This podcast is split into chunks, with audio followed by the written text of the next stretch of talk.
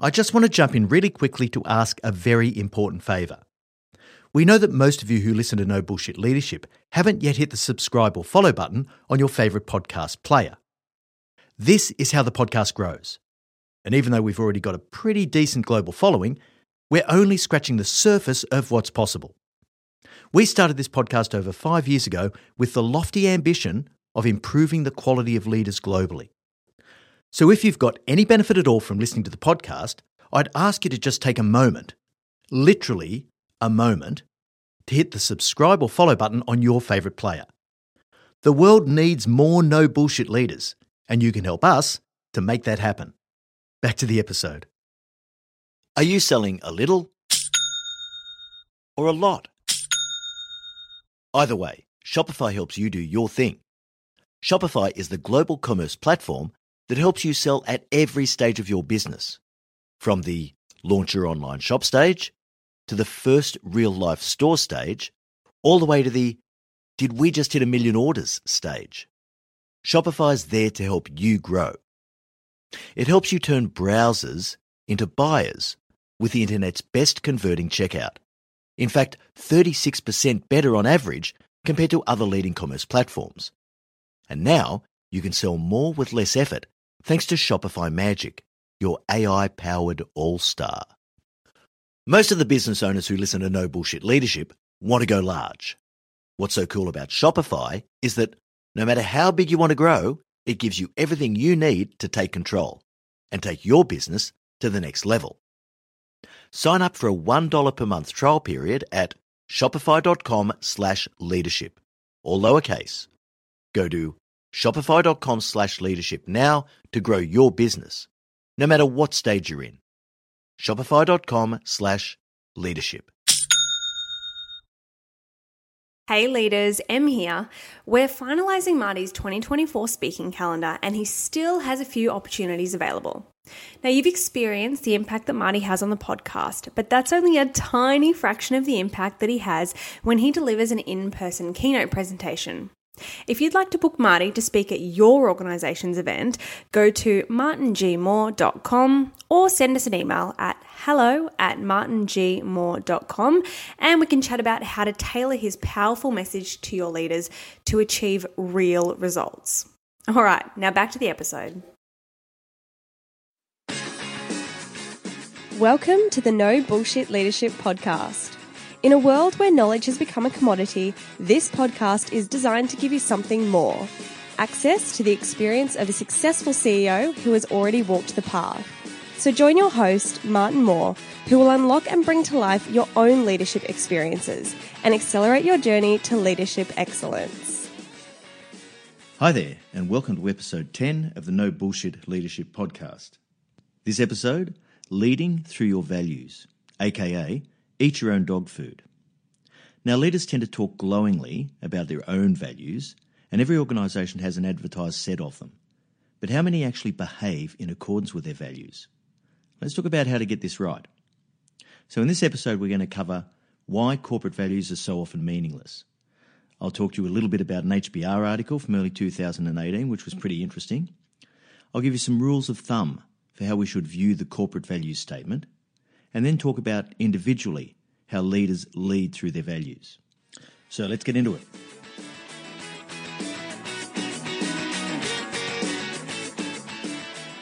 Now, before we start, I'm dedicating this episode to Wayne Patterson. Wayne passed away recently from motor neurone disease at the age of only 62, way too young. Wayne was an outstanding leader, and when I said I can count the number of outstanding leaders I've worked with on one hand, he was one of them. He inspired me greatly, and I learned a huge amount in the three years that I worked for him. Now, Wayne was the chief executive who hired me at National Transport Insurance, and on my first day, he took me out to lunch to explain the business to me. But what sticks in my mind the most is how he described the company values to me, and he made it really personal. And I've got to tell you that this has really guided how I've worked ever since. So Wayne leaned in across the table and looked at me and he said, Whenever you have to make a decision, reference the company values. And if you make your decision in accordance with those, then that's a really good thing to do because if in retrospect you can show me how you've done that and how your decision was to meet the corporate values, then you'll be okay with me. It doesn't matter whether the decision turns out to be good, bad, or indifferent. Now, obviously, if you keep making bad decisions, we'll have a chat about that, but you get the point. So, why are corporate values so often meaningless? Well, CEOs and boards feel as though they have to have a set of values, but often they just come up with something that sounds noble and aspirational. But if you Google corporate values, there's only about two dozen of them you can choose from. Now, I've done a quick recce on some examples of corporate values from a number of different companies. So, in National Transport Insurance case with Wayne, we had five values honesty and integrity, respect for others, responsibility for outcomes, a bias for action, and staying close to the customer. And I've got to say, more than any organisation I've been in, they actually did try to live by the values. Now, it was a relatively small organisation, so you could keep a really firm hold on this even as CEO, and Wayne certainly did.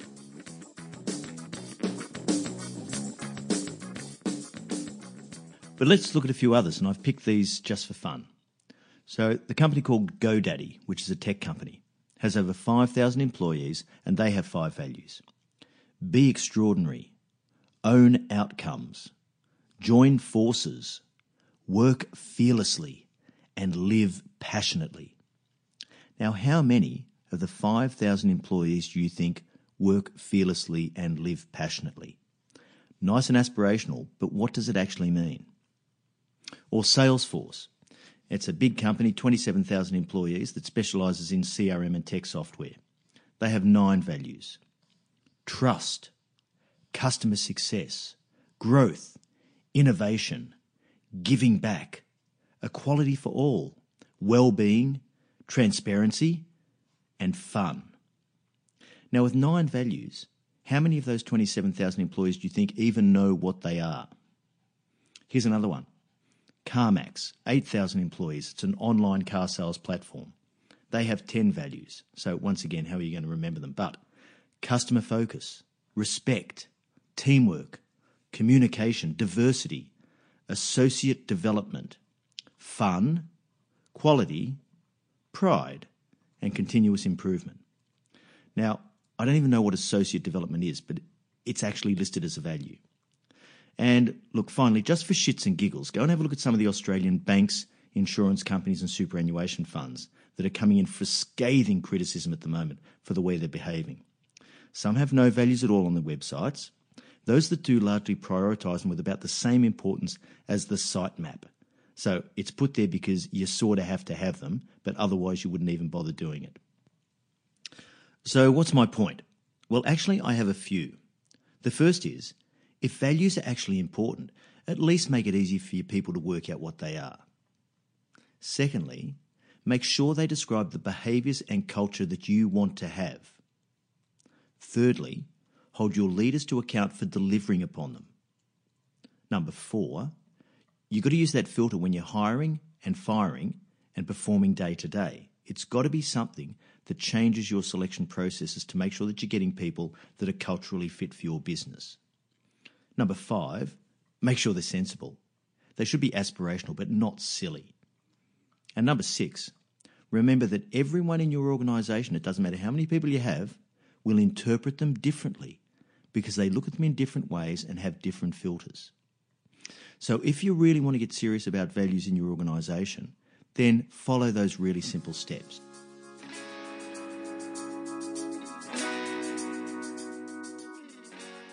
A lot of you don't get to set the values.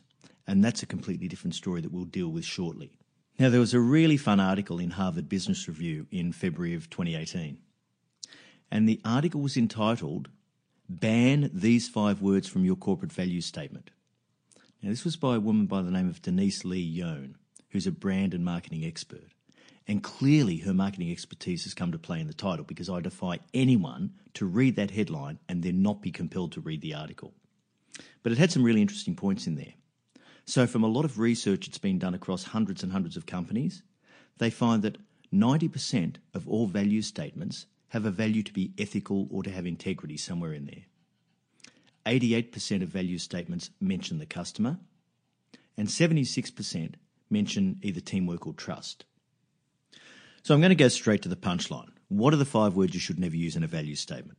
Number one, ethical or integrity. Now, Yohn says this should be a given and asks why you would want to draw attention to it. Now, I actually implemented Act with Integrity as one of CS Energy's values because it actually was a problem in some parts of the business. Word number two, teamwork. She says this is just common sense. Word number three, authentic. And I really agree with this. You can't claim to be authentic. You either are or you aren't. Word number four is fun. she says fun seems like you're trying too hard. If you have to say it, then you probably aren't. And number five, customer oriented. If you're not, you don't last long in business. So the bottom line for me is if you're ever in a position that you either have to devise or have influence over some company value statements, then think about why you're doing it. In my opinion, the values of an organisation should reflect and describe the culture that the chief executive and the board are trying to create. So at CS Energy, when I recast the values in 2013, I chose the things that, in my observation from my first six months in the role, I determined were the most essential in taking the company forward in the right way and to develop the right culture. So there were only four values be safe, create value, take accountability, and act with integrity. And these values didn't just fill up some space on our website. These were values that I expected every single leader in the organisation to espouse, to understand, and to promote within their work groups. And we had a whole lot of mechanisms for how that was done. But in many cases, I suspect that the culture is very, very different from the stated values. The only way you find out, though, is when you get really close to it. So, for example, as an employee. And were you to ask an employee if the company is really like the values that are on the website, I suspect you get a pretty large divergence from what the published view of the world is.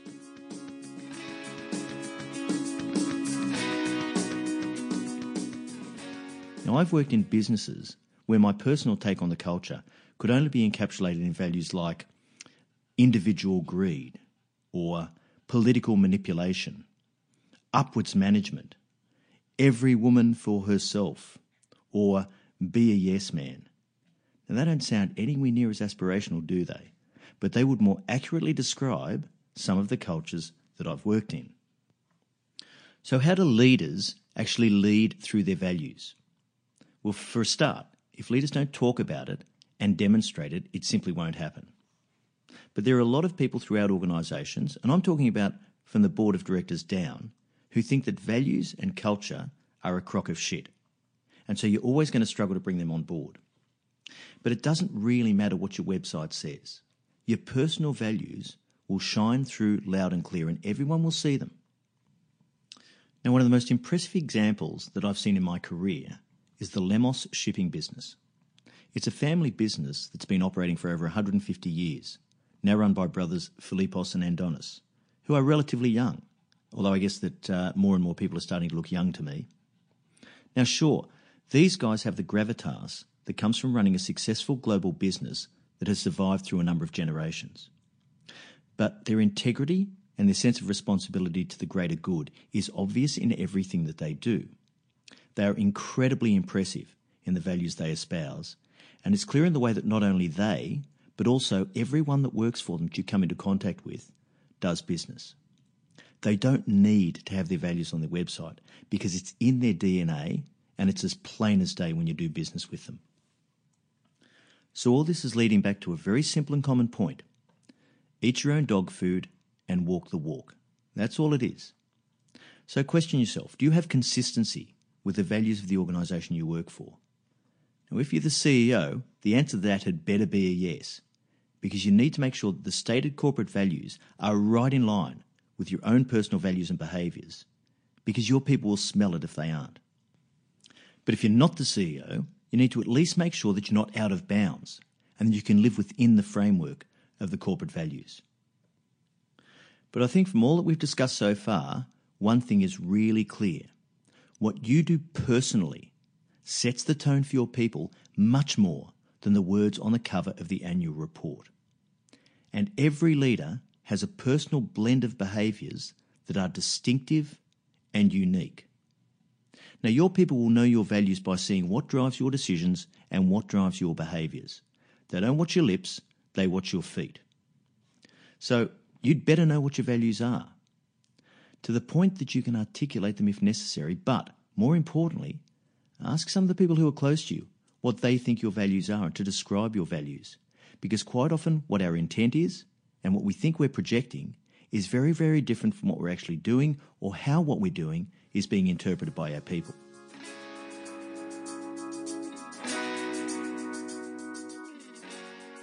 Now, if you've listened to a bunch of my podcasts, you could probably already have a pretty good stab at what my values are. But look, let's be real. You'd need to be closer to me to work out if this is genuinely how I behave or just how I talk. Now, as a leader, my style actually doesn't leave much to the imagination. And the values that I live and lead by, and the things that you see, are what creates my unique and differentiated brand. So for me, it's a couple of simple things duty of care for the people in my charge. And that's everything from keeping them safe when they come to work to making sure they have solid leadership. Creating commercial value in everything that gets done. So it's not about activity, it's about value. And any activity that doesn't lead to value gets stopped. Courage, accountability, and contribution. Absolutely critical. I build people up through stretching them and setting high standards of performance and behaviour and expecting them to meet that. No tourists. I always try to do what's right when it needs to be done without fear or favour. It doesn't matter whether it's good for me or not. If it's for the greater good of the company and the people that I'm working with, then that's what gets done. And then, fearless challenge to improve the outcomes. I expect it from myself and I expect it from the leaders around me. And this formulates my unique brand.